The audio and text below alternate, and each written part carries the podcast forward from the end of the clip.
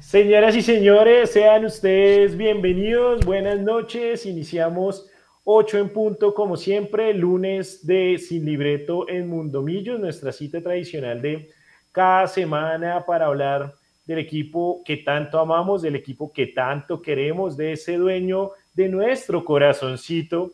Eh, y hoy, luego de una gran victoria por liga frente a Deportivo Independiente Medellín, palpitando también lo que será el duelo mañana ante Atlético Huila en el Disque Estadio, Plaza Salcid.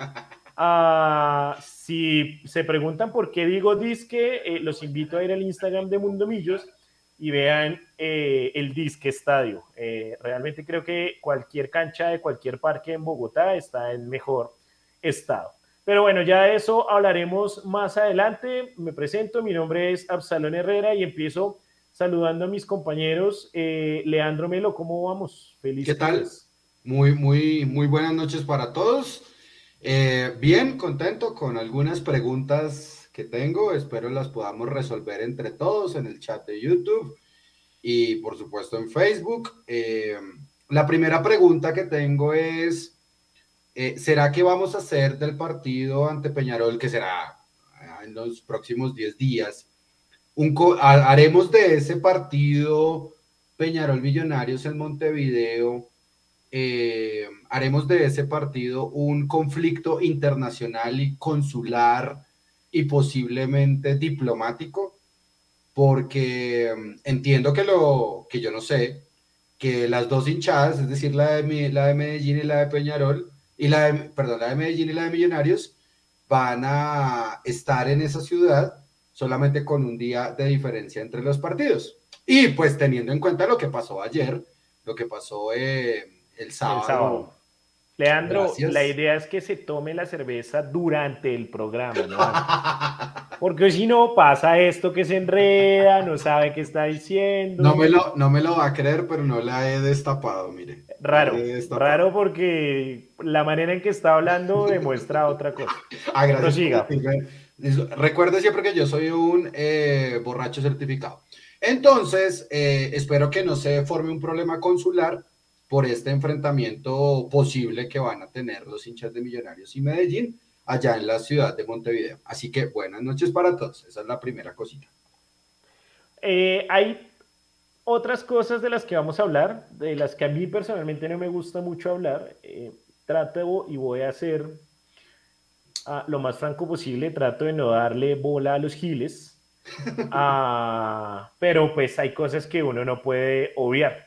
Y antes de entrar en materia, primero vamos a hablar de fútbol, eh, o si quiere más bien, saquemos el tema feo rápido, eso es como en el ICFES. Ah, decían, responde a las más fáciles, no, sí. con las más difíciles primero. Sí, sí. Eh, Nico Molano, desde el más allá, ¿va, ¿aparecerá o nos acompañará desde el más allá?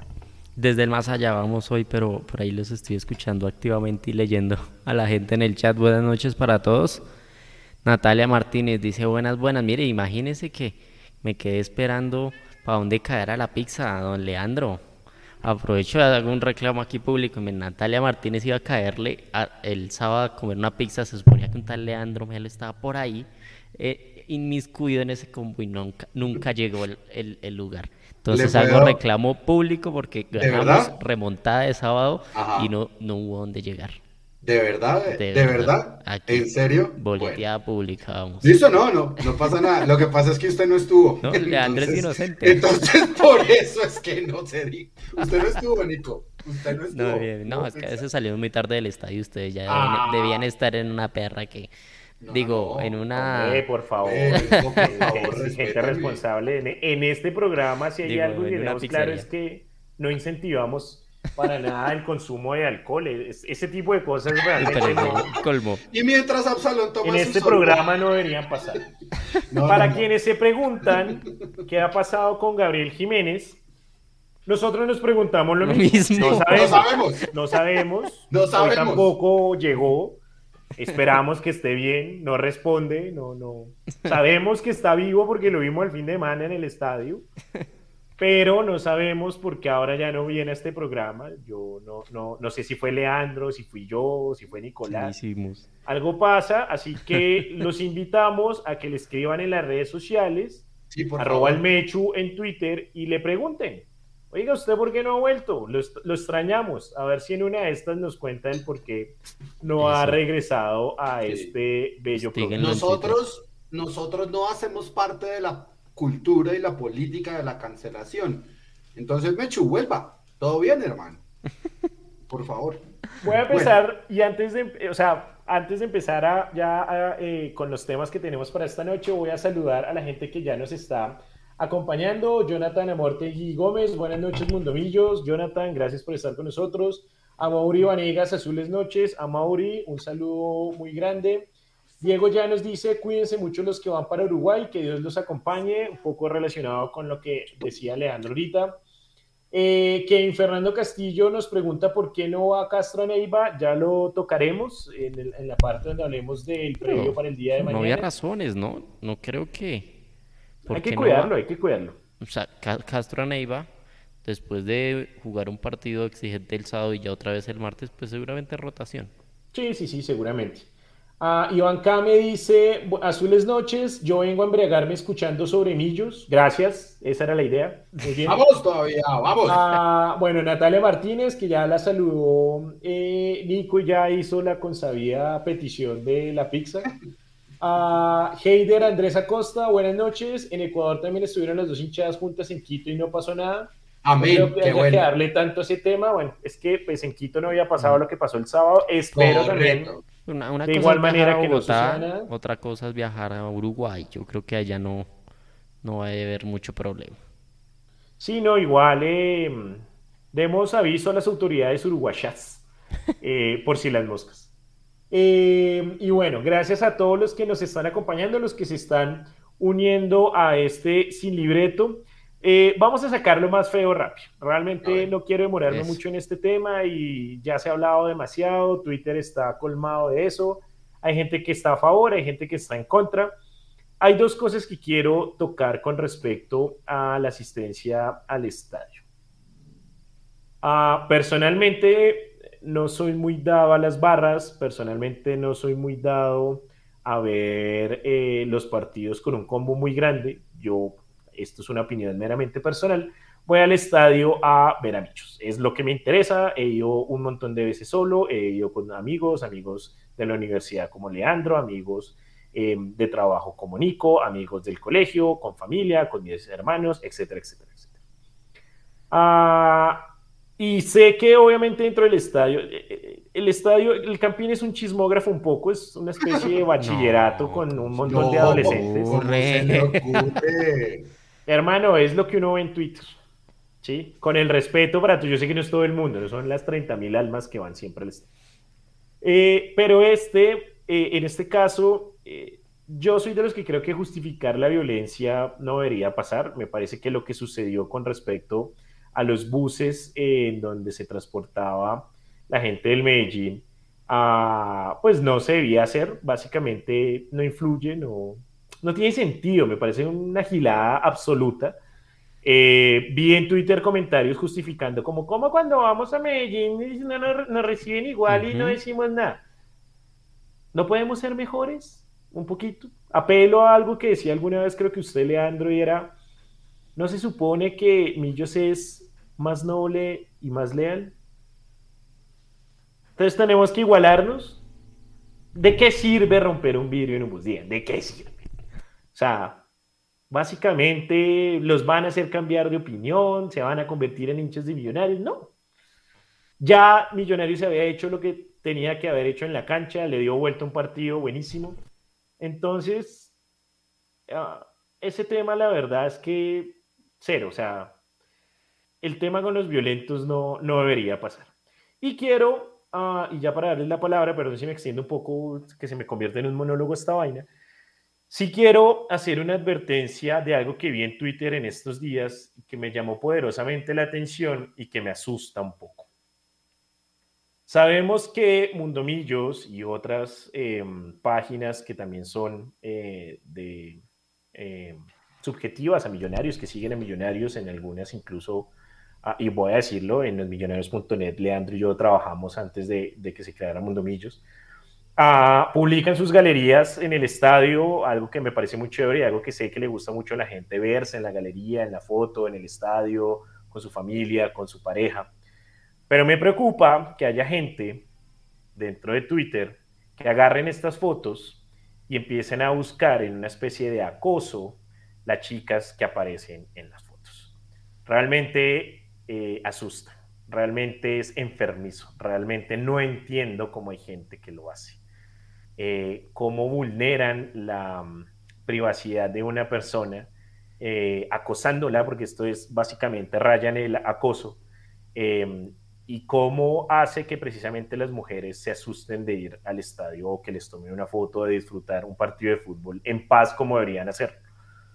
El tema realmente está hartísimo. La hinchada, yo, miren, somos hinchas de millos todos, pero nos estamos volviendo, y voy, a, hablar en plural como para no ponerme de juez, nos estamos volviendo una pesadilla.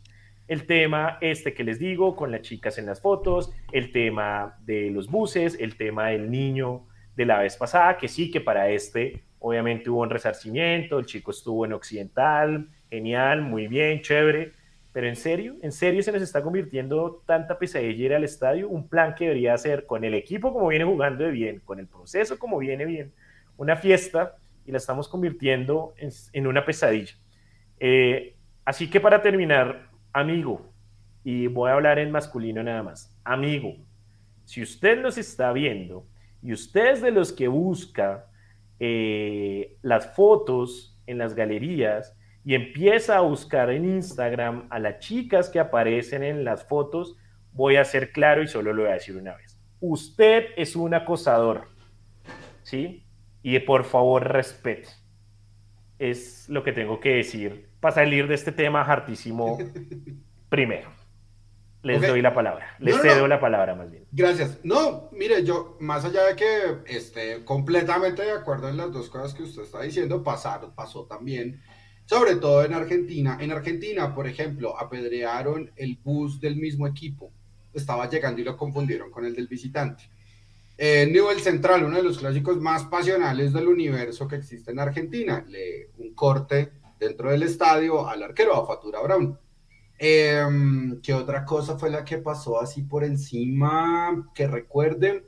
Yo creo que, yo creo que esos dos, esos dos como por ahora, así que no vamos a justificar que si eso pasa acá también pasa en otra parte, claro que sí pasa en todo lado, pero qué casualidad, y ni siquiera casualidad, qué triste, si se puede decir que casualmente cuando el equipo mejor está jugando, cuando tiene los mejores resultados, cuando se pueden hacer comparativas de promedio, se puede hablar de fútbol todo lo que quiera y de lo que justamente no se habla en estos momentos es de fútbol, sino de otro tipo de, asuntos que no tienen nada que ver con el fútbol, sino netamente con comportamientos sociales. Em, y solamente le voy a decir, viajé muchos años, muchísimos. Viajé por línea, viajé con gente, viajé solo, viajé en avión, en bus, como sea. Y yo creo que si usted no va a hacerle el mal a nadie, seguro, estoy completamente seguro que este tipo de cosas no pasan. Entonces depende con la actitud que usted vaya al estadio o fuera del estadio o a viajar y demás. Eh, somos un grupo social, lastimosamente pues el fútbol también trae elementos de violencia y de, carga simbólica de la misma que son muy fuertes y muy pesados. Hay gente que va a desestresarse, a putear a la gente, los jugadores, el árbitro, lo que sea, porque tuvo una mala semana. Eso es válido, yo no estoy de acuerdo con eso pero nos olvidamos del fútbol. Y esto es un equipo de fútbol. Termino con esto. Qué lástima que de lo que se hable sea únicamente de las cosas malas y poco positivas, pero no de que Millonarios está líder, le va muy bien en Copa Internacional, va a descansar nueve días, entre comillas, y pues no se habla de la pelota, lastimosamente. Pero bueno, eso es lo que vende, ¿no? Al final, em, y también algo que se me quedaba, eh, así como el acoso y la violencia no deberían existir en el estadio, tampoco el racismo. Ah, y sí, estoy de acuerdo. Uno va al estadio y el estadio no es un monasterio. Seguramente en el calor del partido todos los hinchas hemos puteado a un rival, hemos estallado un poco en grito, por frustración o por alegría o por lo que sea. Hemos contado en este programa historias junto a Leo, junto a Nico, junto al Mechu, em, de momentos en donde la alegría se desborda o en donde la frustración se desborda, pero son 90 minutos, ahí debe acabar el tema. Ah, decirle a un jugador de otro equipo o, tildarlo de mono ah, por ser afrodescendiente, por ser negro, como decimos coloquialmente, cuando Millonarios también tiene muchos de sus jugadores en la historia y en la actual plantilla, son también negros, son afrodescendientes, pues la verdad se sale de toda lógica. Así que la invitación es eso, es vivamos la fiesta, disfrutemos, sí, el putazo a veces sale, sí, a veces obviamente en el calor del partido uno entiende, seguramente después del, del gol de Medellín el sábado, muchos nos sentimos frustrados porque no veíamos eh, que Millonarios hiciera mucho por arreglar el partido, pasó lo mismo en el primer tiempo contra Defensa y Justicia, es entendible, es fútbol, es así, pero ya, 90 minutos, listo, se acabó el partido, ganemos eh, o perdamos, si perdemos, pues nada, habrá que aguantarse la frustración y esperar que el equipo mejore, si ganamos como venimos haciendo últimamente, pues genial, ah, disfrutaremos, celebraremos, nos tomaremos unas cervezas, hablaremos del fútbol aquí en, en, eh, el Sin Libreto, pero bueno, saque su propia conclusión. Usted que nos está viendo, uh, ¿usted a qué va al estadio?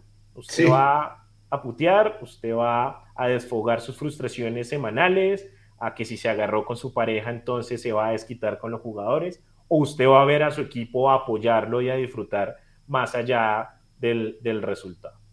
Uh, Leo. Solo en una última cosita, si le parece bien, para cerrar este tema hartísimo. Yo creo que una de las cosas que más, por lo menos a mí personalmente, me molesta es el tema de la xenofobia. Yo creo que no está bien. No es que no esté bien, yo ya no lo canto. Si la gente lo quiere cantar, está perfecto, que es el paisa arriero sicario bazuquero. Yo quisiera recordarle con mucho cariño a toda la gente que puede cantar eso, que Alejandro Brandt, nacido en Sopetrán, Antioquia, antioqueño, es el jugador, es uno de los pocos jugadores que solamente se vistió en la camiseta de Millonarios y que le dio mucha gloria a este club. Solamente por respeto por Alejandro Bland, no solamente, no solo por Cadavid. Ah, es que Cadavid también salió campeón dos veces con Millonarios. Él también es antioqueño, muchachos. Y así sucesivamente. Creo que, Millonarios hay antioqueños. Leo, no vaya más lejos. La figura del partido del sábado. Es un antioqueño. Es un antioqueño. Es un antioqueño. Antioquia, Daniel Cataño. Es Correcto. Aparte de eso, hincha el Medellín. Entonces, eh, esa xenofobia también baja, baja horrible desde la tribuna. No somos nadie para decirle no lo haga. Si usted lo quiere hacer, por favor, usted paga su boleta, usted verá cómo se expresa. Pero el mensaje, por lo menos desde este programa y desde estas dos personas que hacen este programa, es bájenle los decibeles. Tres, gracias, Nico. Bien, chévere. Cuatro, cuatro, sí, el Que, que nos dicen en los comentarios que nos falta una chica. Sí, es cierto, nos falta una chica. Lo que pasa es que la que, la que estaba tampoco volvió. Algo pasa cuando... Somos Leandro y yo, seguro, es seguro. Algo tenemos los dos que se aburren. Nico no, o sea, Nico no puede faltar porque si Nico falta no hay programa. Entonces digamos que le toca, o sea, él se conecta como porque, ah, venga, nos aguantamos a este par de huevones. Sí, sí, sí. sí, eh, pero estoy por pensar que Mechu y, y Mapi, que era quien nos acompañaba varias veces, pues se aburrieron de Leandro y de mí. Totalmente entendible, por supuesto. Sí, los entiendo. Yo también me aburriría a mí mismo. Yo, yo, me aburro de mí mismo, así que todo bien. Pero, pero vamos, a, vamos a, a buscar. Mundo Millos tiene un equipo grande con chicas eh, muy buenas eh, con mujeres, perdón, no, no, quiero ser paternalista, con mujeres eh, muy buenas en lo que hacen, en su oficio, en su análisis y además muy buenas hinchas de millonarios. Así que eh, le pondremos el toque femenino a este programa eh, no necesariamente tiene que ser una, pueden ser dos, pueden ser tres, y seguramente después a Leandro y a mí nos sacan y ellas se quedan con el programa y lo Perfecto, mucho mejor que nosotros. Perfecto. Así que bueno, ya pasamos y ya. Eh, Listo, ya, ya, sí.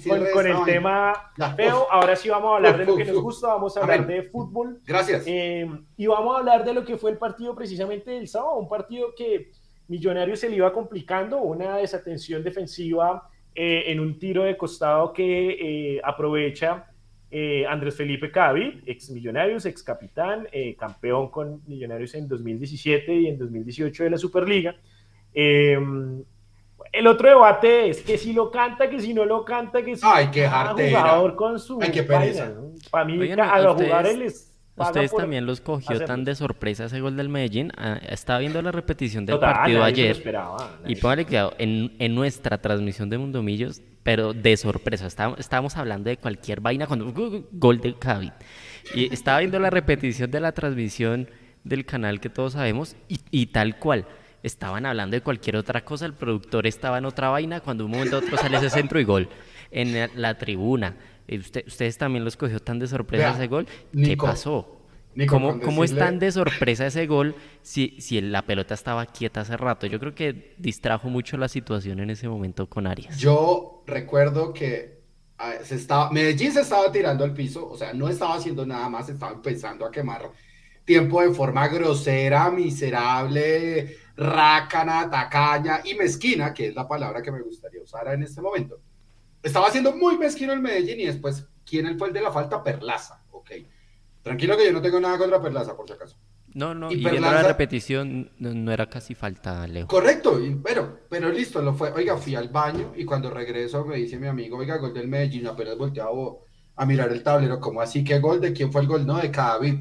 Cuando llegué a la casa fue cuando vi, cuando vi el gol de Cadavid, porque yo tampoco lo vi, estábamos todos en cualquier otra cosa menos en eso. Yo estoy seguro que hasta el mismo Cadavid se sorprendió cuando marcó el gol. Porque además estaba solo. o sea, quedó, solo? Quedó, solo y quedó tan solo que si ustedes ven la repetición, Cadavid como que voltea a mirar al juez de línea porque dice, yo estoy como muy solo acá Ah, luego se da cuenta que en efecto el gol es legal, como que quiere salir a celebrarlo y se da cuenta dónde lo hizo, a quién se lo hizo y es frena, junta las manos y ofrece disculpas mientras sus compañeros lo celebran. Y estoy de acuerdo con usted, Leo.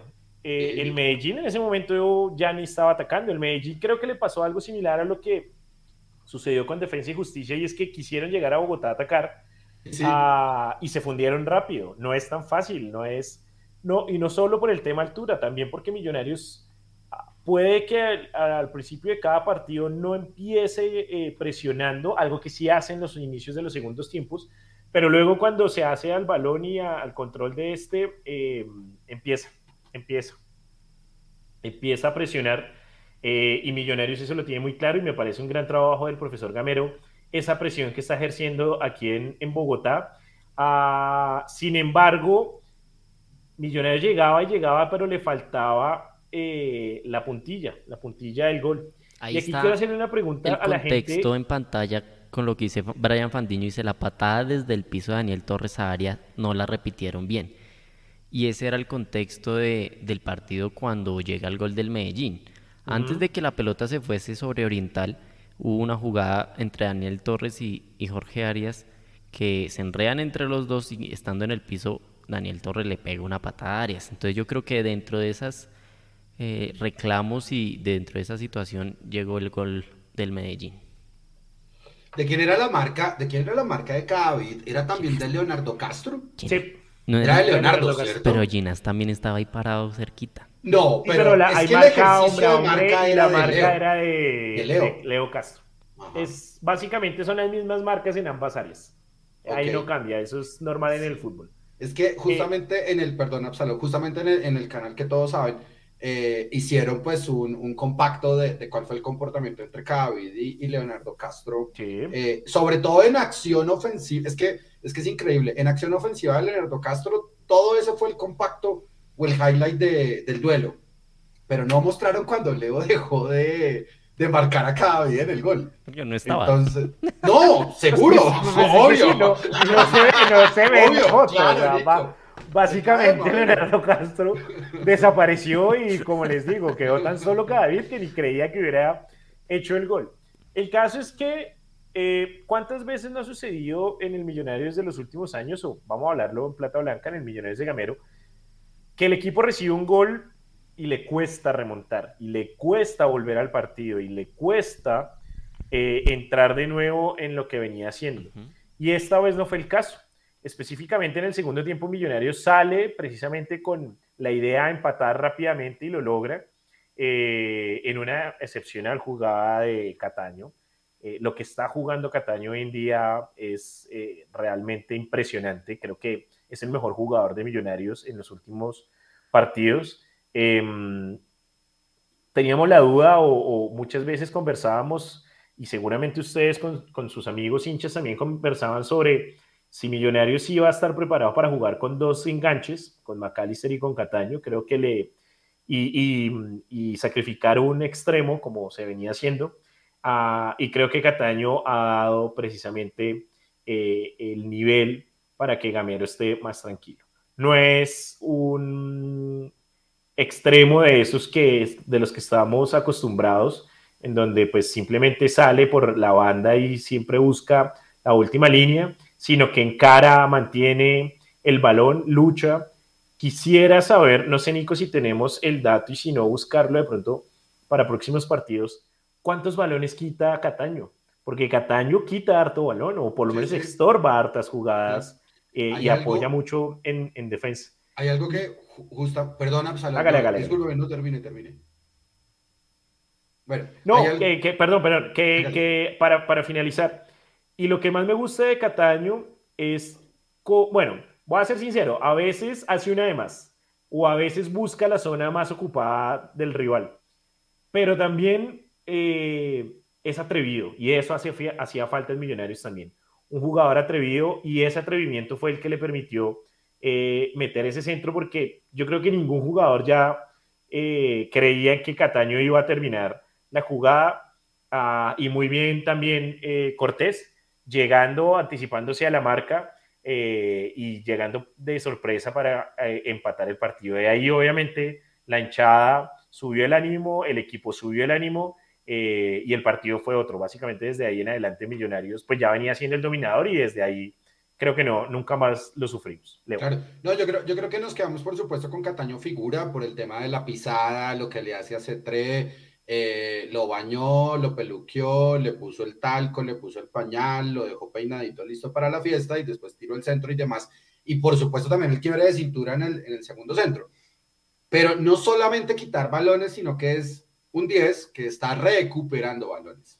No solamente es quitarlos, quitarlos también indica una, una fase defensiva del atacante. En este caso, Cataño, aparte de recuperarlo, lo distribuye en posiciones de gol y eso es fundamental para, para que Millonarios tenga, sea mucho más punzante en ataque. Y qué bueno que las dos opciones de las que él en la primera corta un balón y en la segunda lo aguanta, lo sostiene y hace un cambio de ritmo para luego volver a tirar otro centro, deriva en dos goles de Millonarios, en 5,50 al frente del arquero rival. Eso también es muy importante de Millonarios al día de hoy. Nos encantaría que le pegaran más de afuera. Qué bien por Oscar Cortés, eh, que no le da miedo, le pegó con derecha, le pegó con izquierda. Que lo siga haciendo, que lo siga haciendo. Yo creo que eso, de no, eso muestra la, la confianza que tiene este muchacho, que tiene otra madera, que hace que no extrañemos a los que se fueron y eso es muy bueno.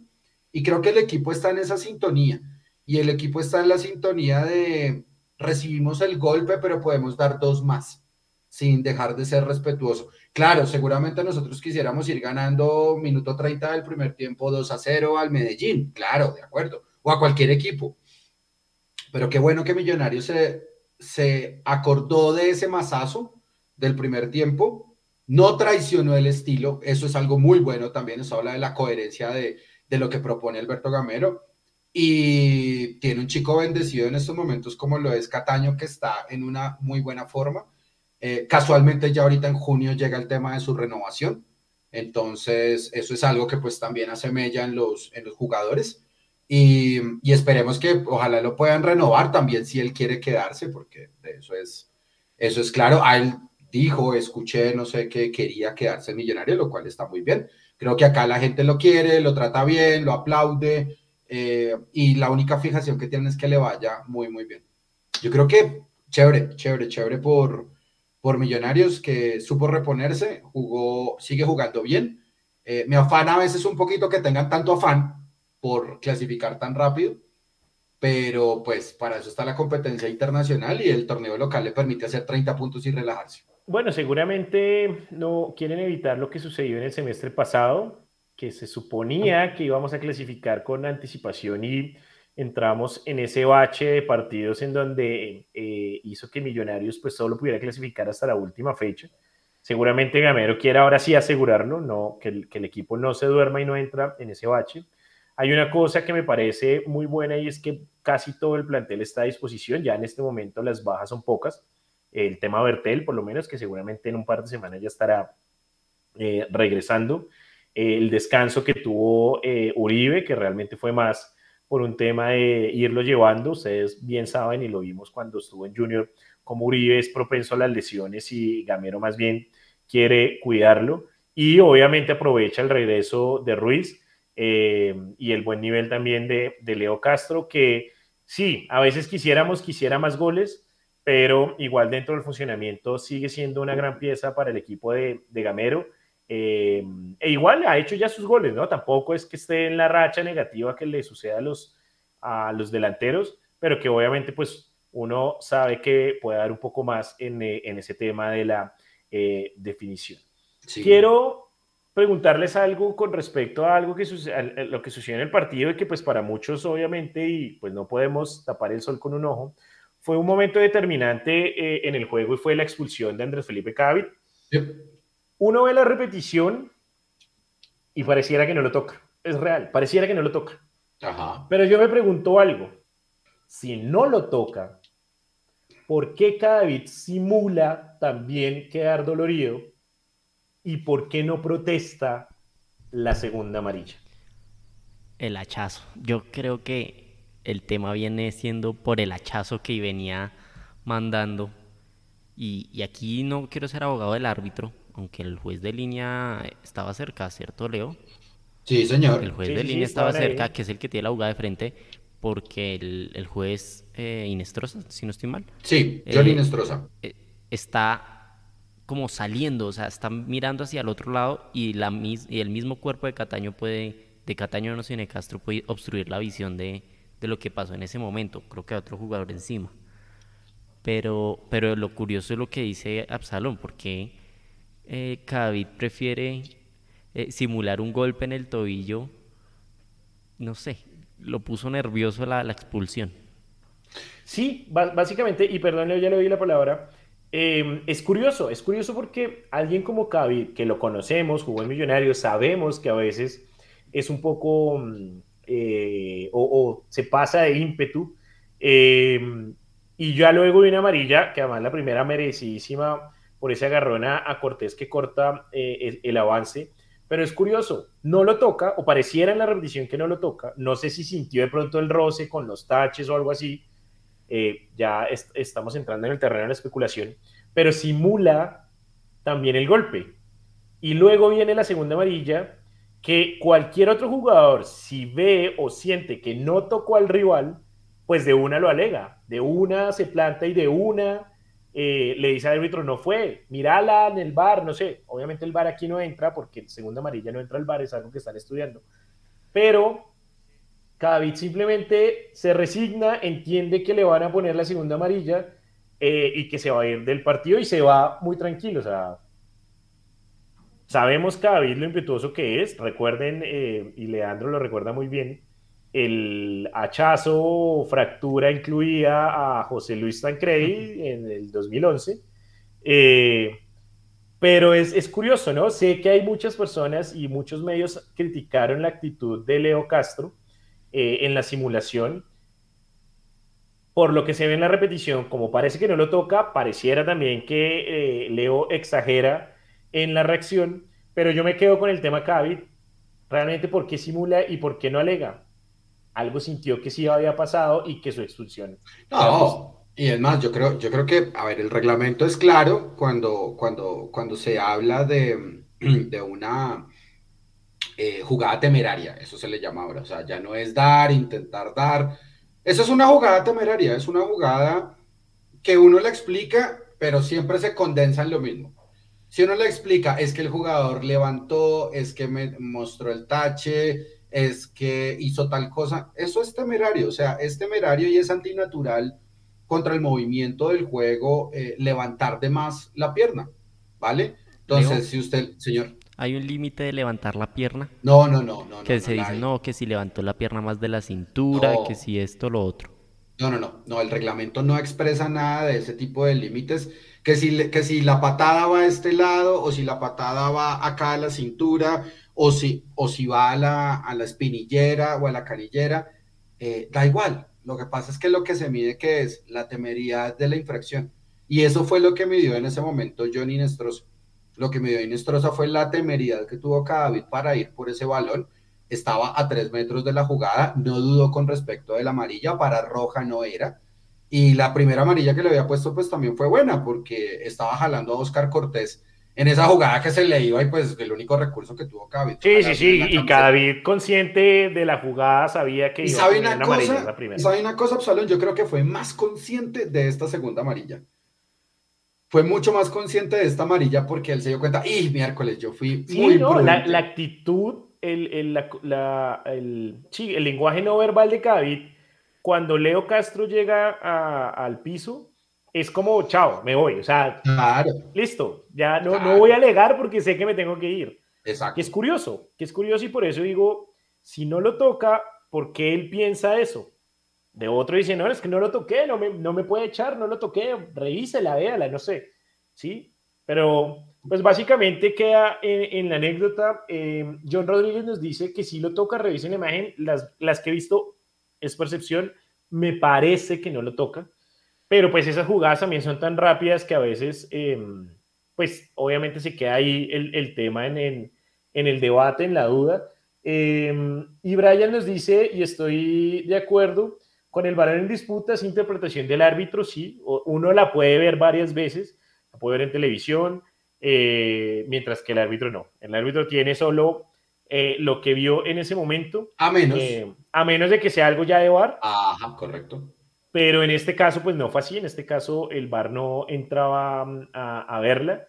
Eh, así que bueno, para algunos será injusta, para otros no.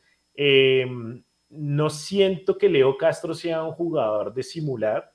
No es una característica de él. Realmente, al contrario, no lo ve como un jugador que siempre está luchando, que siempre está buscando el balón, que a menos de que realmente la falta sea evidente, si esto se lo hubieran hecho el año pasado, no sé si esto hubiera sucedido con Daniel Ruiz, uno dice, eh, pues, ok, Dani. A, ver, Dani voy, déjalo piscina. Hay que, hay que ser sincero, ¿no? No juguemos clavados. A él le gusta, sí, era un niño, como niño, como todo niño le gusta la piscina, entonces, allá iba Dani al agua, pero Leo Castro no, no, o por lo menos yo no lo tengo así, ni siquiera cuando jugaba en el Pereira tampoco viendo en algunos partidos lo veía uno como con esa tendencia a tirarse, así que bueno, quedará la, la duda y pues queda la anécdota y el, en el archivo que en el partido Andrés Cavier salió expulsado y, y obviamente eso ayudó a Millonarios eh, que aprovechó el hombre de más eh, y esto también Gamero manejó muy bien el, el partido, hizo unos buenos cambios y quiero también darle ahí un, un chulo positivo, una, un pulgar arriba a Jader eh, Valencia, que eh, sí, a veces se ve eh, un poco torpe, a veces como que uno no sabe qué va a hacer, pero cuántas veces Jader no nos ha dado puntos y eso no se lo podemos quitar. Y esta también fue una de esas ocasiones, muy bien el cabezazo, muy bien cómo buscó el balón, cómo lo ataca, por encima de su marca inobjetable el gol y un triunfo que merecía Millonarios porque al final de cuentas el Medellín no hizo tanto para, para haberse llevado los tres puntos o al menos un punto de, Bogotá y mantiene a Millonarios en el liderazgo con un juego menos. Em, así que no, no, no, le demos tan duro a Jader, que es que a veces le damos muy duro a Jader también. no, y, no, y no hay que darle tan duro cuando cuando el chico incluso siendo suplente lo hace muy bien. Eh, sacrificado, puede jugar de nueve, puede jugar de extremo por izquierda o por derecha también lo han puesto. Eh, aparte de eso venía de, lesión, ¿no? O sea, eh, fue mejor todavía el ingreso de él porque no se tenía pensado, proyectado que los tiempos de recuperación de Javier iban a dar para este partido contra Medellín. Sí pasó y llega con gol, o sea, regresa de una lesión y regresa con gol. Qué chévere, qué chévere. Y, muy buen ambiente también el de, con, con, algún, con una excepción antes del partido, pero qué buen ambiente el de, el de eh, la echada de millonarios en el Campín eh, para estar remontada el 2-1. Ah, bueno, miren, eh, Si le escribieron a Mechu, muchas gracias, apareció. ¿Cómo así? Apareció en nuestro grupo interno de WhatsApp y nos dice que va camino al terminal. Ah. Viajará a la ciudad de Neiva eh, para traernos toda la información del juego frente a, al Atlético Huila. Así que bueno, primero que todo, buen viaje Mechu, por favor tráigase los tres puntos con. Eh, y pues ya sabemos por qué no se conectó. Si le escribieron, muchas gracias. Esa es la presión que necesitamos para que la gente responda, en este caso, eh, el Mecho. Así que eh, para los que se preguntaban por qué no iba a estar con nosotros, seguramente dentro de ocho días lo tendremos. Estamos haciendo... Esa es la ah, presión social que vale la pena. Sí, Estamos organizando para traerles un buen invitado la próxima semana, semana de Sudamericana. Y todo sale bien las próximas dos semanas. Van a, van a tener buenos invitados, así que les iremos contando en el camino. Eh, por ahora, pues aguántense que solo estamos Nicolás, Leandro y yo. Eh, ah, bueno, quiero eh, y voy a empezar también de nuevo a saludar a la gente que sigue conectando. Uh, Nico y Leo, Ah, he visto comentarios, estoy viendo comentarios en donde nos están pidiendo que Natalia nos acompañe. Yo les dejo la gestión a ustedes. Aquí a mí simplemente me pidieron dirigir el, el, programa, pero pues ustedes son los que manejan eh, el billete dentro de Mundo Millos, todo el tema y ustedes son los hilos detrás del poder, así que pues se los dejo a ustedes para que hagan la gestión y Natalia, si, te animas, pues bienvenida. Yo en estos momentos me siento como de esos empresarios que acercan jugadores. Entonces, eh, o sea, ojo, empresarios que acercan jugadores, no empresarios que tienen el pase de los jugadores. Es el que lleva el CD. Claro, claro. Para que Pelufo, para que Pelufo, exacto, para que Pelufo se siente, para que Pelufo se siente en la oficina y vea millones de videos de jugadores. Entonces, sí, sí, ah, sí. Entonces, entonces yo llevo, eh, en estos momentos estoy como emisario, ya hice las respectivas consultas y estoy esperando un sí o un no definitivo. Ok. Ajá. Eh, hay oportunidades que hay que aprovechar, ¿no? yo estoy de acuerdo con eso. Yo estoy de acuerdo con eso. Bueno, voy saludando. ¡Ay, Absalón! Eh, señor, ¿qué? Después de los saludos, me hace el favor que tengo una pregunta por hacer. Listo. Gracias. Claudia Ramos, desde Chile, Clau, gracias porque siempre estás con nosotros. Dice que en efecto que queremos a Nata en el programa. Bueno, mira, ahí está, ya, ya Nata nos empieza a, a traer hinchada también, empieza a tener su propia hinchada pidiéndola en el programa. Ángel nos dice, Ángel Ardina nos dice, los jugadores, no pues, los jugadores de Millonarios son hermanitas de la caridad, no simulan, no pierden tiempo, no tienen mala fe, no, nadie dicho eso, estamos hablando de lo que hacía Daniel Ruiz, todos los jugadores lo hacen, deberían no hacerlo, nadie, ninguno en ningún equipo pero pues ese es el FPC. Sin embargo, es que me tocaría quitarme la camiseta para esto, pero no, pero porque obviamente no se va a creer, pero yo sí soy de los que creo, le creo a Gamero cuando dice, yo le pido a jugadores que no simulen. Ahora, que lo hagan es otra cosa, o que no lo hagan es otra cosa. Pero, pero siento que Millonarios por lo menos es el equipo colombiano que menos simula, o por lo menos que menos pierde tiempo eh, en, el en los partidos. Ah, listo. John Rodríguez nos dice que lo salomónico es preguntarle a Caviria Castro. ya igual no va, a, no va a cambiar nada, pero sí sería lo ideal preguntarles. Chévere, chévere. Nina Estela Clavijo. Eh, los comentaristas vieron la jugada varias veces. Los árbitros solo tienen una fracción de segundo para terminar la infracción. De acuerdo. Eso es eh, cierto. Jonathan Amortegui nos dice, yo no tenía presente que Caviria era el que había lesionado a Tancredi. En efecto, fue ese grito, se escuchó en todo el campín ese día. El mismo día que Millonarios ganó 2-0 y envió a la promoción al América, que a la postre eh, descendería y estaría. Estábamos en Occidental, ¿cierto? A la vez. Sí, estábamos en, en prensa precisamente. Estábamos en Occidental trabajando ese día. Ah, John la falta fue en Oriental. Sí, pero hasta sí, Occidental. Sí, imagínese cómo sería el patadón. Que hasta Occidental, se escuchó la rotura de ese. De, ah, Juan Rodríguez dice: Me encontré al Mechu, estaba en Bucaramanga y lo saludé como si lo conociera de toda la vida. En un poco asustado me volví el saludo. Jajaja, que era familia. Bueno, Juan, bien, pero. Conozco esa cara. Pero sí, sí, sí, sí. Mechu se pone nervioso, se pone nervioso. Pero bueno, gracias por el, por el saludo y seguramente Mechu lo recordará siempre con mucho cariño. Eh, Brian Fandiño, eh, sigo rápidamente. Edu López, eh, sí lo toca muy leve, pero lo toca, por eso la reacción de Cavir es a la defensiva. David Rada, Heider Acosta, Brian Fandiño, bueno, gracias a todos por estar con nosotros. Y em, vamos a hablar ahora de algo muy relativo. Ah, bueno, no, perdón, antes de entrar con el siguiente tema, Leo. Ahora sí, ¿qué nos Sí, tengo, tengo una pregunta y dos valores. Entonces, si la gente también nos quiere, si todas las personas nos quieren colaborar, les agradecemos mucho para que exploten ese chat si son tan amables. Tengo dos cifras en mi mente en este momento. La primera cifra, ¿qué haría usted con 28 mil dólares? Y la segunda ah, cifra. ¿Cuántos son? Pásemelo a pesos. Uno en el tercer mundo no piensa en dólares, piensa en pesos. Ay, carajo, no, no sé, espere. 28 por 4, 80 y eh, como 102 millones de pesos, por ahí pasó más o menos. Yo creo que un poquito más. Creo que son como 105 millones de pesos más o menos. ¿Dónde está el A ver, busque Google, busque Google, hermano. Ya, listo. Ahora, si tuviera 28 mil dólares, son 128 millones de pesos más o menos. Hijo pucha, mentira, me estaba, me estaba quitando yo mismo 20 millones. Entonces, imagínese.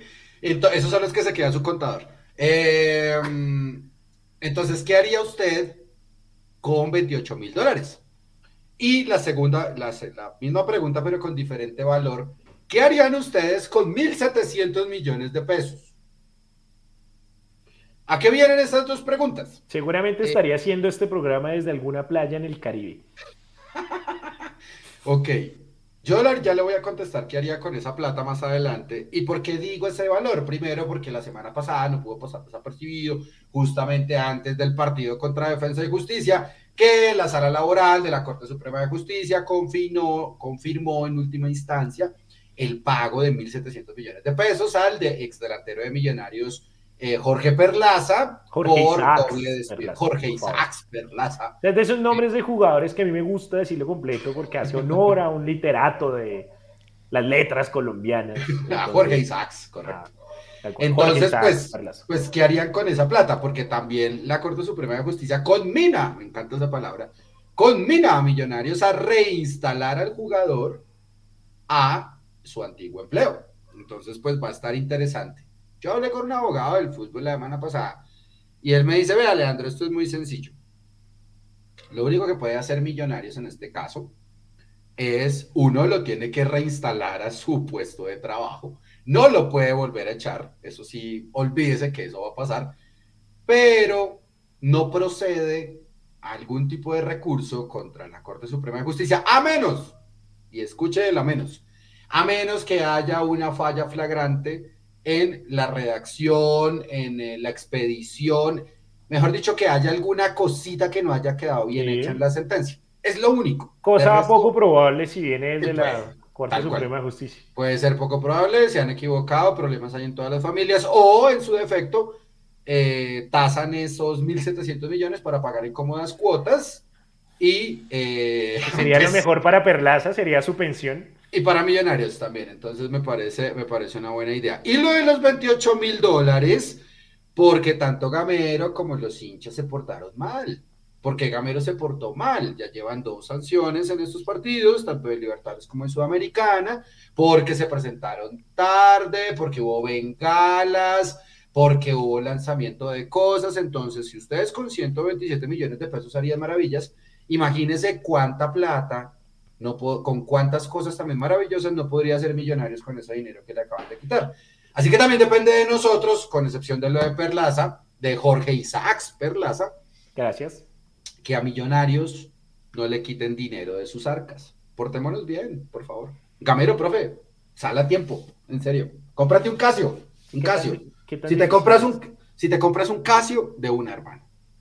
¿Qué tan difícil puede ser? Em, yo recuerdo Luego de los partidos frente, no, no recuerdo si fue frente a Mineiro o en la primera fase frente a Universidad Católica, en la previa a la Libertadores, que en este programa Mechu eh, nos confirmó la primera, la primera sanción creo que eran 5 mil dólares sí, sí, sí. a Millonarios. Em, esta plata, pues obviamente se la descuentan a Millonarios de los premios y de pues, la plata que ofrece la Conmebol por la participación en las copas, así que pues básicamente es como que nunca la tuvo y pues no la va a ver. Pero recuerdo que en ese momento Mechu decía, bueno, son 5 mil dólares y pues según em, lo que nos informaron luego del triunfo frente a Defensa y Justicia, ya Millonarios por Sudamericanas embolsilló un millón de dólares. Y uno diría, bueno, entre un millón de dólares y le sacan uno 28 mil, pues no es mucho, pero sí. si usted lo pasa a pesos y teniendo en cuenta la economía colombiana, sí, a Millonarios le harán falta. Así que, pues ahí sí un poquito un jalón de orejas de Camacho al profe.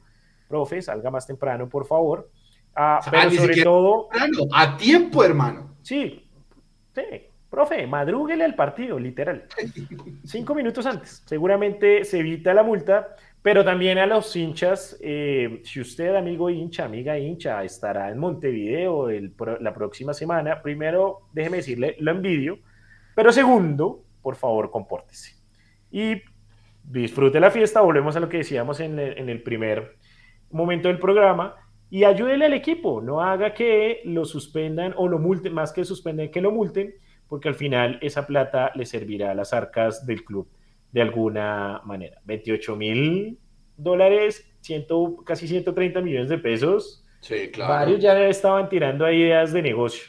Sí, sí, eh, Y en cuanto a lo de Perlaza, yo no sé si Parlaza quiere integrarse realmente al equipo. O sea, no lo veo. No veo al Wagner de. al Wagner, el Wagner del amor.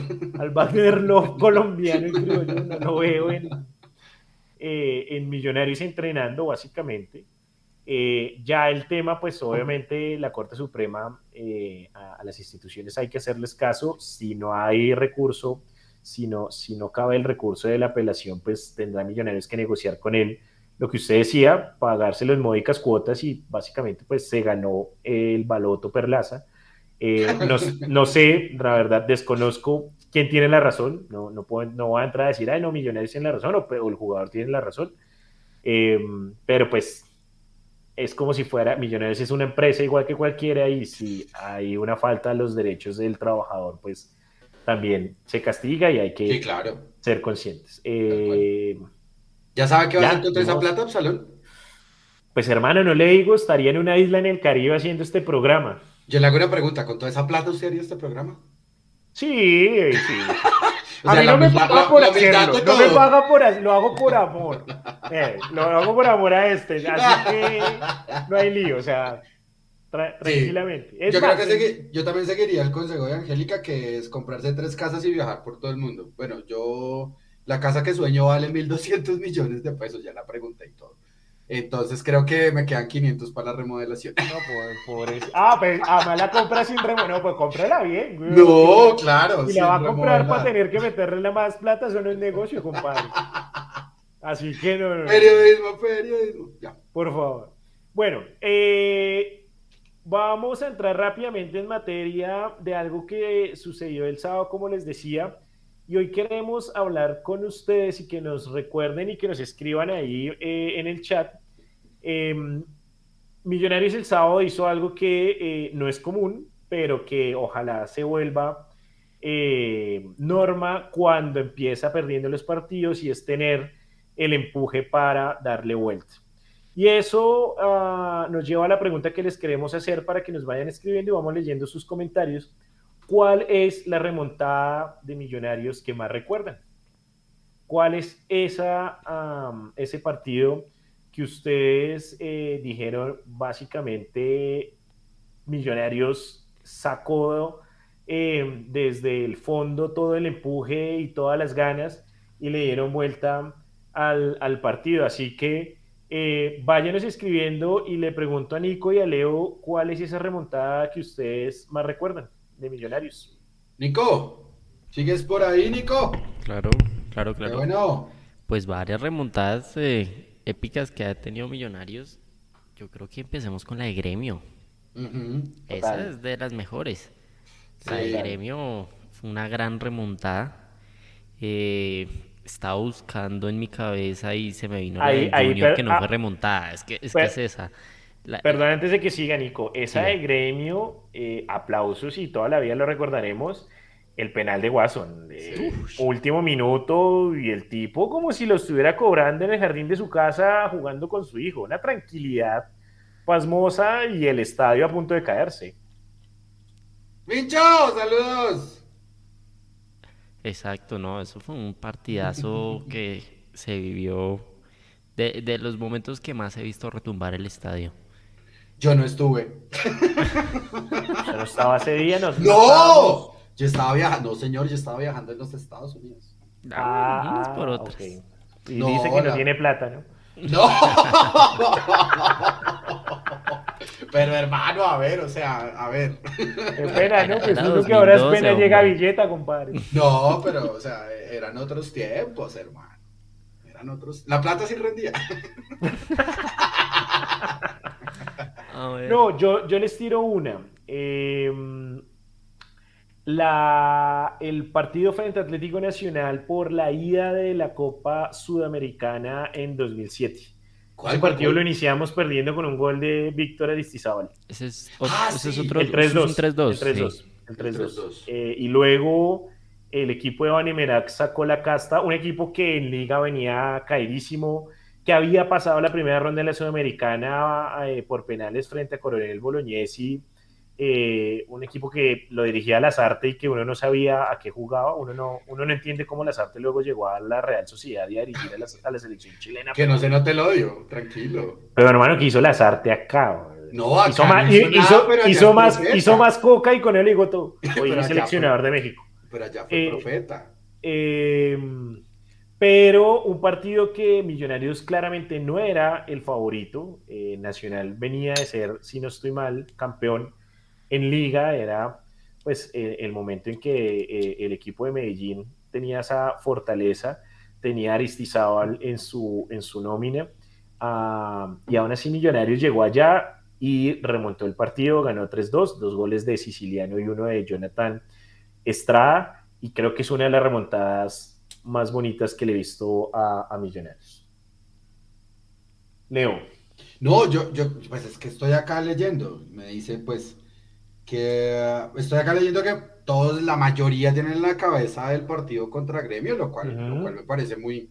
Uy, Cristian les dice el playoff contra el Junior en 2014. Uy, qué dolor tan berraco. ¡Qué porquería!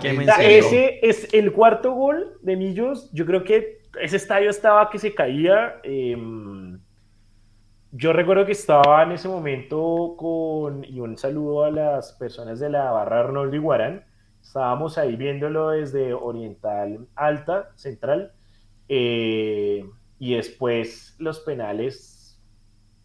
No, sé, día. La, excepción ese día fue impresionante. Yo era recogebolas de ese partido sobre Oriental Sur. Ah, bueno. Yo era el recogebolas que tiraba la pelotica en Oriental Sur y Millonarios hizo los goles hacia Sur en el segundo tiempo. Me acuerdo muy bien en ese cuarto gol sale Rangel a celebrar hacia Occidental y Manga Escobar que pasaba por Millonarios en ese momento extasiado del, del partidazo que se estaba haciendo a esa altura, pues no salió a celebrar hacia Occidental y se vino a celebrar a Oriental y pues se, se topó con un Nicolás eh, Niño recoge bolas de frente y celebramos ese gol a rabiar. Días que han dolido, y, pero gran experiencia ese día. Y pues ver los penaltis y acordarme que el que, el que nos elimina, el que hace el último penal del Junior es el gran Edinson Tolosa. Ajá.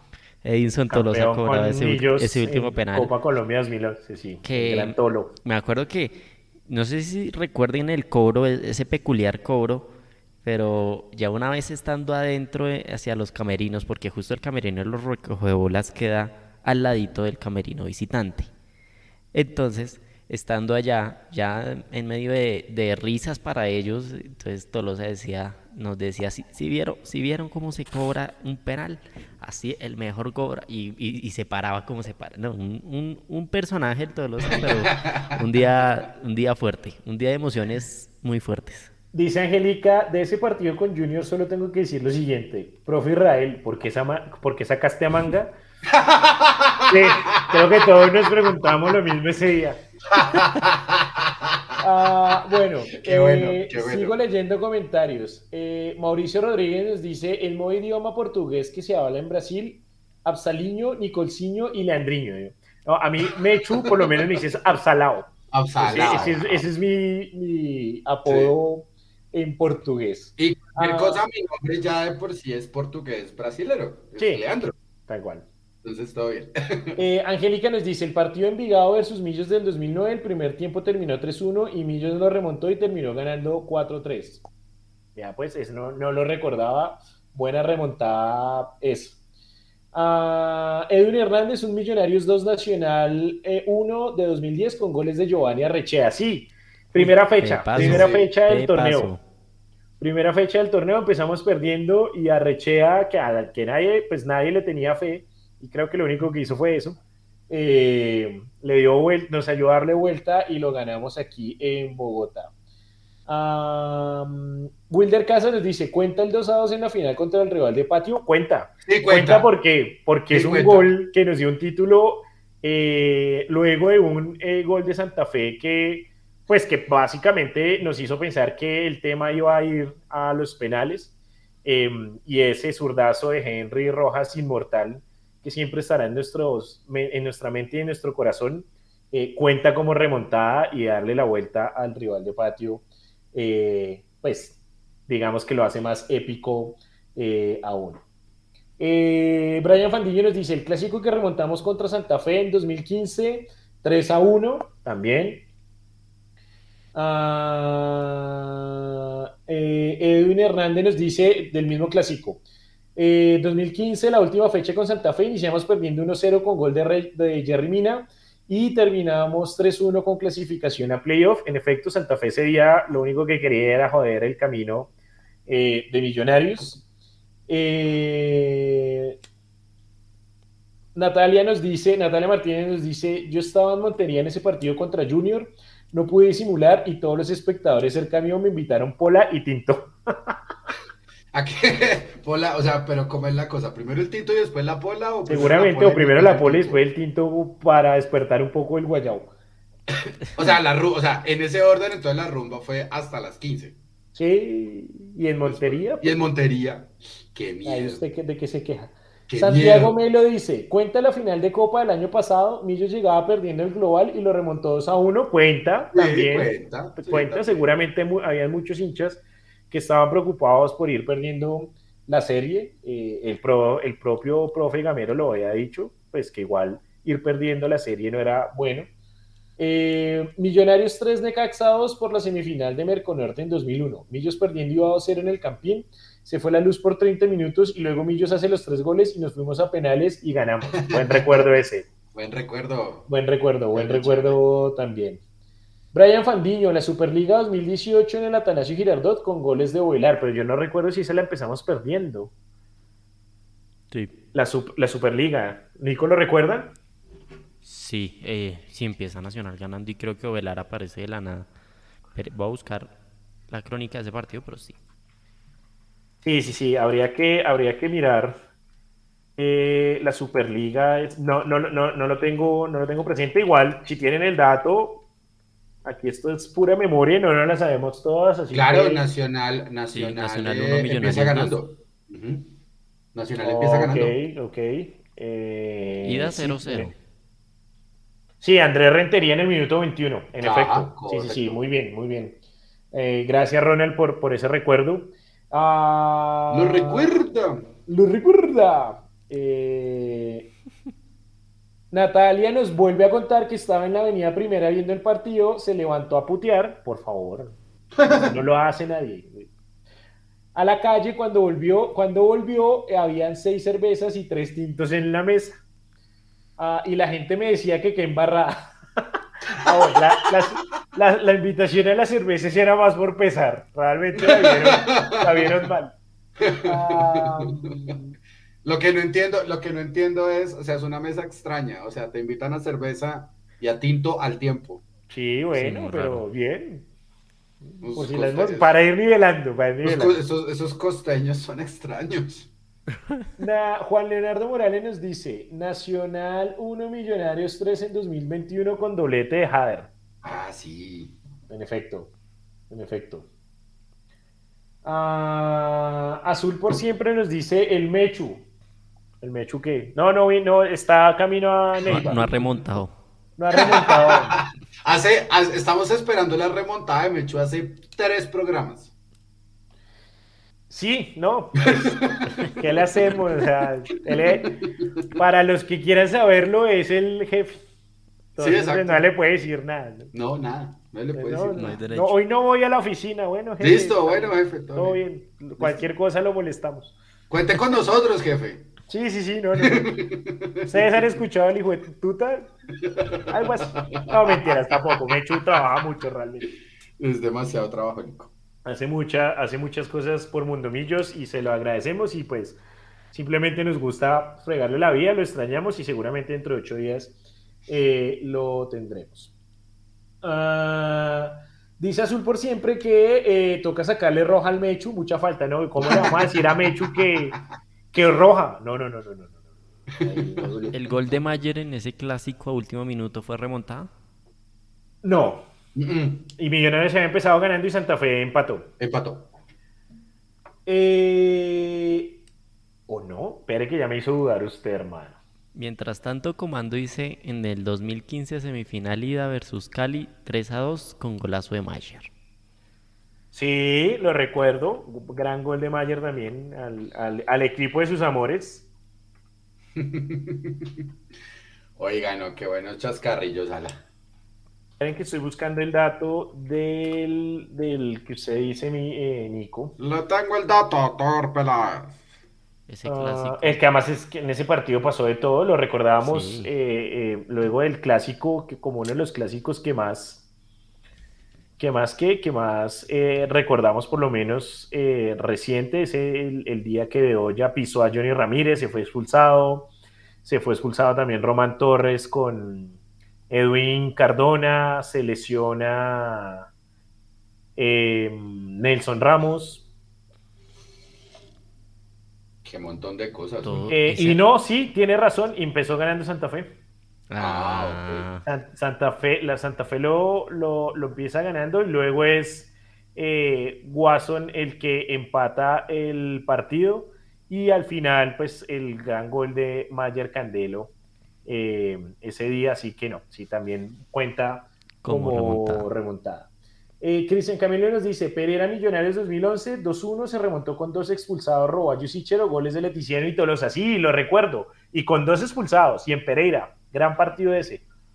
Eso fue, ese sí fue a punta de... Testosterona. Qué pena, decirlo, pero sí, a punta de huevas, pues. Eh, y en ese, pues obviamente valió la pena también. Ah, oiga, no he saludado a la gente de, de Facebook. Isa Rocha nos está viendo. O sea, ahí propósito de Leticiano, varios comentarios. Saludos, Isa. A propósito de Leticiano, creo que tiene un, un emprendimiento o algo que hacía el llamado en Facebook. a buscarlo a ver si les tiro el dato para que apoyen a Leti. Como Johnny con sus arepas en Medellín. algo así. Oiga, ¿quién ha ido a probar las arepas de Johnny en Medellín? Yo no he podido. No. Alguien en el comentario que nos diga si ha ido, que nos cuente. Que el Mecho ha ido, Hugo ha ido. Que nos dé la reseña gastronómica. Buen tipo Johnny Ramírez. Un saludo si nos ve en algún momento. Tal vez a final de ah. mes hay que voy a Medellín por, por cubrimiento de femenino. Si paso por las arepas les traigo el dato. Viejo, y arepas. vaya, no, no, es una opción, va. es una obligación y arepas congeladas. No soy el Mechu, pero le doy la orden, va. y, nos cuenta luego cómo le fue. nos recomienda para cuando vayamos a Medellín. ¿Cuándo es femenino en Medellín? Le hacemos una reseña, finales de abril, como 20, cae como 26. Ah, sí, señor. Ya. Vale, 26 contra Nacional. No, no alcanzo, no alcanzo a ir a Medellín. Eh, ¿26 es viernes? Miércoles. Mitad de semana. Ah, sí, miércoles, miércoles. no, muy fuerte. Ah, ah, mire, Natalia dice que las arepas de Johnny 10 de 10. Bueno, entonces vamos a confirmarlo con Nico. Nico confirma o desvirtúa la opinión de Natalia. Nunca me había sentido tan ah, comprometido. Mire lo que pone Brian.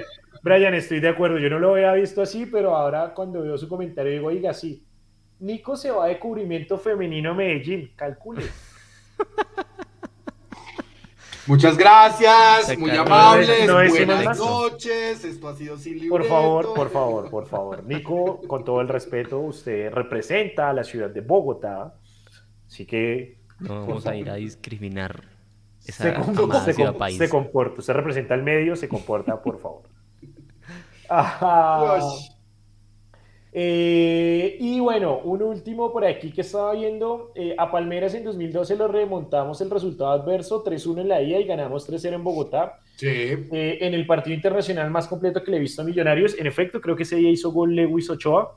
si la memoria no me falla, y sí, creo que esas dos series, porque además fue primero Palmeras y luego Gremio, evocaron también un poco lo que fue en la Sudamericana contra Colo Colo y luego contra Sao Paulo. Eh, en donde Millonarios demostró también la casta internacional, que ojalá la mantenga, ojalá la mantuviera siempre, ojalá fuera siempre así. No siempre se pueden ganar títulos, es cierto, pero que obviamente pueda tener eh, siempre una buena participación y buenas victorias allí de las fronteras. Lo encontré, pero no era un emprendimiento, era un tema político, mire. Hoy se postuló Luis Hernán Mosquera, eh, más conocido como el Leticiano Mosquera. Como Lucho como Lucho Mosquera, ex participante del desafío. Sí, también, claro, claro, Fundador del Club Amazonas FC. Se postuló para la Asamblea Departamental del Amazonas de cara a las elecciones para el periodo 2024-2027. Y va a trabajar incansablemente desde esa corporación para aportar su experiencia en áreas de contribuir al desarrollo de programas enfocados a promover espacios saludables y participativos a nuestros jóvenes amazonenses por medio de la práctica del deporte y liderar proyectos para la creación y recuperación de los espacios deportivos de nuestra ciudad. Nico, ¿cuánto, le pagaron, por esa pauta? Publicidad. por favor, pon el comentario. Publicidad, la información completa, ahí está. Apoyen a Leticiano que se, se, lanzó. Ese comunicador organizacional la tiene re clara para tirar total, Publicidad política, o sea, eh, estábamos ante el jefe de prensa del próximo asambleísta del Amazonas. Nicolás Molano siempre apoyando el deporte en el sur del país.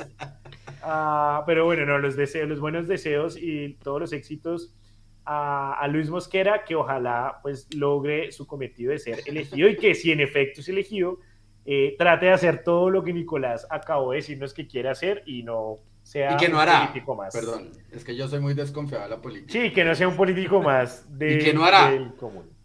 Es que ese copy, es que toda esa carreta suena tan hermosa, entonces uno dice, no va a pasar. No, casi, o sea, menos mal no tengo la segunda registrada en Leticia, viejo, si no ya se hubiera ganado mi voto. Con esa manera en que lo vendió Nicolás, pues. Nico, a lo bien, usted está haciendo negocio, ¿cierto? Usted tiene no, ahí. Yo, ya, yo casi que ya le me digo... había empalado con el dato de Leticiano, ya tenía que terminar. yo casi que le digo Mosquera for President, ¿no? O sí, claro. invitemos, a Mosquera. pues. Todo por las comunidades amazonenses.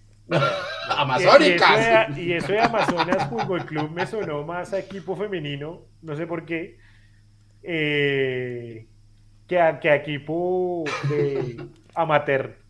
Pero bueno, eh, jóvenes, nos quedan a poco más de 10 minutos de programa y rápidamente vamos a entrar en la previa de lo que va a ser mañana el duelo frente al Atlético Huila en el Disque Estadio Guillermo Plaza Salcid, eh, porque realmente eso de estadio no tiene nada, es una cancha en ruinas y básicamente cualquier peradero en cualquier barrio de Colombia es mejor. Más bien, es una cancha con ruinas a los lados. Total.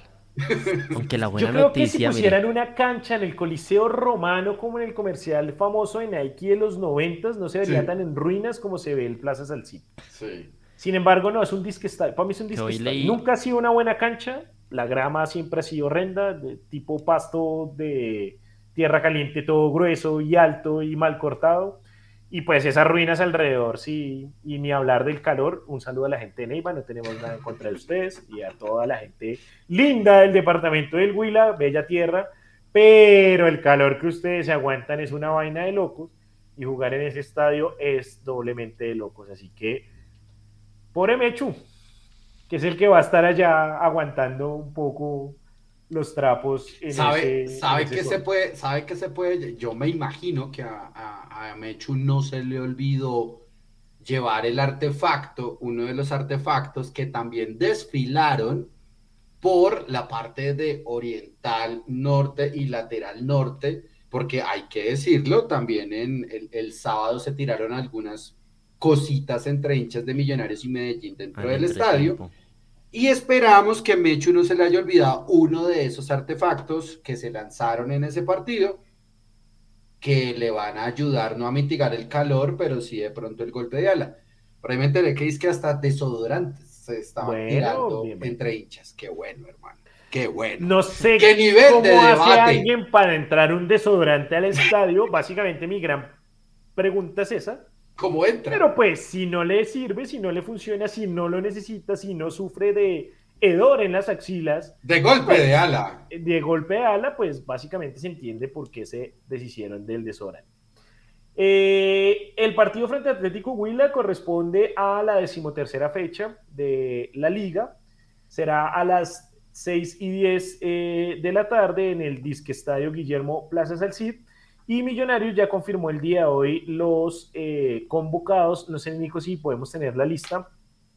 ¿Ya salió? sí, sí, sí, ya salió. No la tenemos en ah, sí, por algo decían que, que porque no estaba Castro que porque no estaba acá precisamente. hoy en, nuestro confiable Twitter que el personaje Arley, el que mm, hace cubrimiento de campo en, en Win, preguntó por la situación del estadio Arley. luz verde para, para la construcción de uno nuevo. Esa es la noticia. ¿Cuál, espere, ¿cuál es la noticia? No, me perdí. Que hay luz verde para la construcción de un nuevo estadio en la ciudad de Neiva. Nico, yo ah. solo le digo una cosa hace 60 años, 70 años, ayer que por sí fue 9 de abril y recordamos todos el Bogotazo, hace un poco más de 70 años ya había luz verde para el metro de Bogotá. ahí, ahí, ahí, la dejamos. Ah, no, no entiendo, va a hacer aquí una consulta un poco saliéndome del tema Millos. No entiendo cuál es el tema de los políticos o la fascinación de, en vez de remodelar lo que ya está construido y mejorarlo, querer construir otro y es el caso también de Santa Marta. En Santa Marta, en vez de remodelar el Eduardo Santos, eh, construyeron otro, lo construyeron mal además. No es feo, pero tiene un montón de vainas que al final no le funcionaron. Eh, y creo que va a pasar lo mismo en, en Neiva. Le contesto. Eh, a ver, conteste. Vea, vea, vea, vea, vea, vea. Ya, listo. No tengo que decir nada, tengo que decir algo más, no tengo que decir nada más. Bienvenidos a Colombia porque Colombia es pasión. Eh, Nico, tenemos los convocados, ahí están. Ah, entonces, en el arco van, eh, perdón, Álvaro Montero y Juanito Moreno. Creíamos, o muchos pensábamos, que tal vez Millonarios iba a jugar con una nómina B, pero teniendo en cuenta que este fin de semana frente a Envigado no habrá partido. Eh, esto supongo, la verdad no lo tengo claro, pero supongo que por un concierto. ¿Quién se presenta este fin de semana? Es verdad. Que, que por favor con, confirmenos quién se presenta. Shakira ah, Bizarrap. eh, entonces, seguramente Gamero quiere seguirle dando eh, minutos al equipo y tener esos nueve días larguitos antes del viaje a Montevideo. Entonces, como les decía, los arqueros Álvaro Montero y Juan Moreno, eh, los defensas Elvis Perlaza, Juan Pablo Vargas, Jorge Arias, Andrés y Samuel Asprilla. Eh, lo que nos hace pensar que la línea de cuatro de, atrás seguirá siendo la misma. Eh, volantes, Larry Vázquez, Daniel Giraldo, Juan Carlos Pereira, Steven Vega, Daniel Cataño, David Macalister Silva y Oscar Cortés.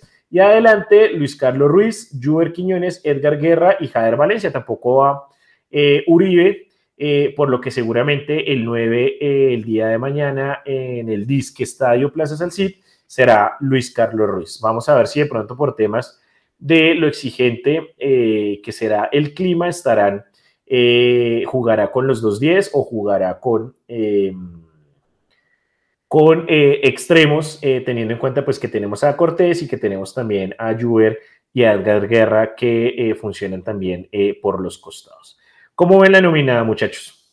Es una nómina casi que normal en el sentido de lo que plantea Millonarios Saben que el concierto de verdad es el Monsters of Rock. Ah, ok, ok, ok. Eduardo Prieto, muchas gracias. Gracias. Y esa nómina eh, respeta como tal los tiempos de adaptación, uno porque no habrá partido justamente este fin de semana, y dos porque ya se preparan después de este partido directamente por el, por el encuentro en Uruguay, entonces habrá viaje por medio y demás. El profe Gamero quiere seguirle dando rotación a su, a su nómina de lujo. Eh, por supuesto que hará algunos leves retoques y demás. Me gusta lo que hace Jorge Arias, pero por favor consoliden a Samuel Asprilla. Yo creo que es un gran prospecto. Ojalá juegue, ojalá juegue. Ojalá juegue Samuel. No quiero decir que Jorge Arias no le ha hecho bien. Lo está haciendo mejor cada día, pero el puesto natural sería para un jugador del corte de Samuel Asprilla. Lo de, Jorge Arias es bueno en defensa y obviamente, pues por su, por su naturaleza de defensor central, ah, pero obviamente en ataque es donde está todavía ah, la cuestión a mejorar. Y en eso, pues Samuel Asprilla sí lo tiene más claro porque es, siente más natural eh, la posición y de acuerdo, ojalá Samuel Asprilla sea el que juegue mañana y pueda tener. Le abono demasiado a su, su participación ofensiva porque la ha mejorado bastante. Ah, bueno, sí. sí, sí de verdad, más de, lo que esperaba. Algo que, por ejemplo, no, nunca hizo Murillo, que tuvo más oportunidad como lateral izquierdo en su tiempo. Yo creo que Arias lo está haciendo muy bien por la izquierda y de hecho se vio un poco más afectado defensivamente contra el Medellín con esa flecha que le, que le pusieron, que lo puso a, a sudar. Aquí, aquí nos confirman hasta el line-up del concierto. Scorpions, Kiss, Halloween, Deep Purple. Eh, sí, monstruos del rock. Ya veteranos, pero eh, por esa razón el partido contra Envigado se ha aplazado y no tiene aún fecha definida. ¿Cómo, Nico, perdón? Es para que salte el público. Sí, sí, sí. y lo dudo. Por favor, cuiden la grama, es lo único que les pido. que los, los colores del Huila son iguales a los de Defensa y Justicia. me encanta ese comentario. Ah, bueno, pues que así mismo entonces eh, sea un triunfo como contra Defensa y Justicia. Neiva tradicionalmente ha sido una plaza difícil para Millonarios por el tema del clima.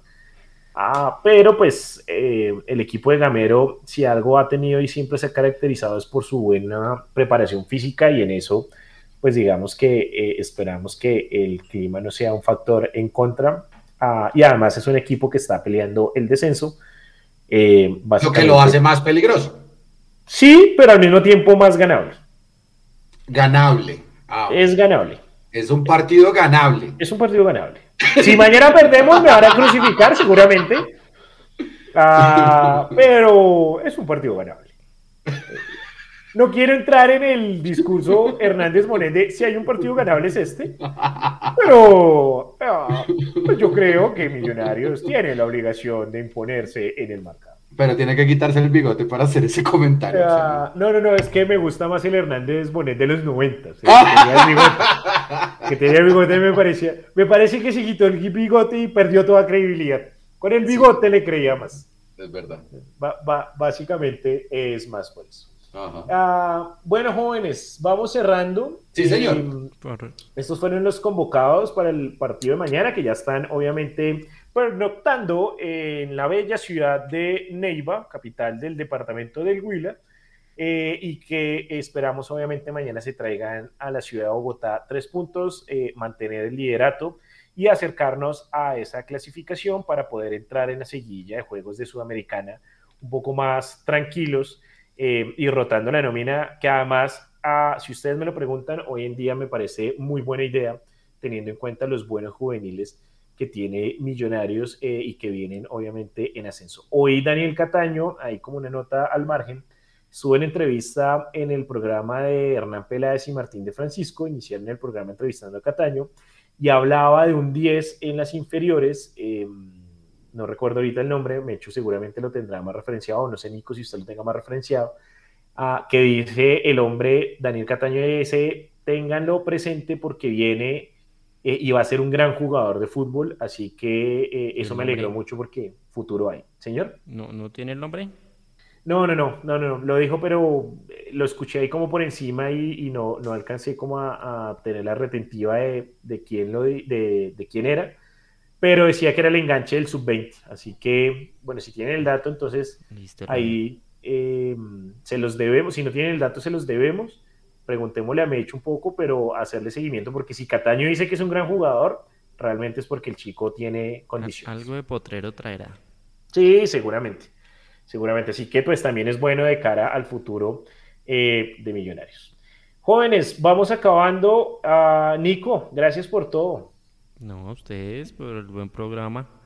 Oiga, pero Natalia no dijo nada, ¿sí o no? Al fin, porque yo vi que todo el mundo la pidió, pero ella, no, dijo nada. Ella no, dijo nada. no va a decir nada. La Poncio Pilatos después de Semana Santa. Bueno. Eh, ahí para los que nos decían que por qué no tenemos mujeres, esperamos pronto, obviamente, todo dependerá de Natalia si acepta eh, el traspaso o, se queda un tiempo más. Si va a esperar a ser jugadora libre. O también, o también cualquiera, de, por supuesto, no, no cualquiera, sino de nuestras eh, de las personas que interactúan más, de una, de las mujeres que interactúan súper en este chat de, de Sin Libreto, que Angélica, Claudia, compartir con nosotros, eh, Claudia, Angélica, eh, wow, acá hay más, Amanda, todos, o sea, la, mujer que quiera meterse acá, bienvenida. Eh, saludo a Carlos Eduardo Sánchez que nos está viendo desde Garzón Huila. Ah, carajo.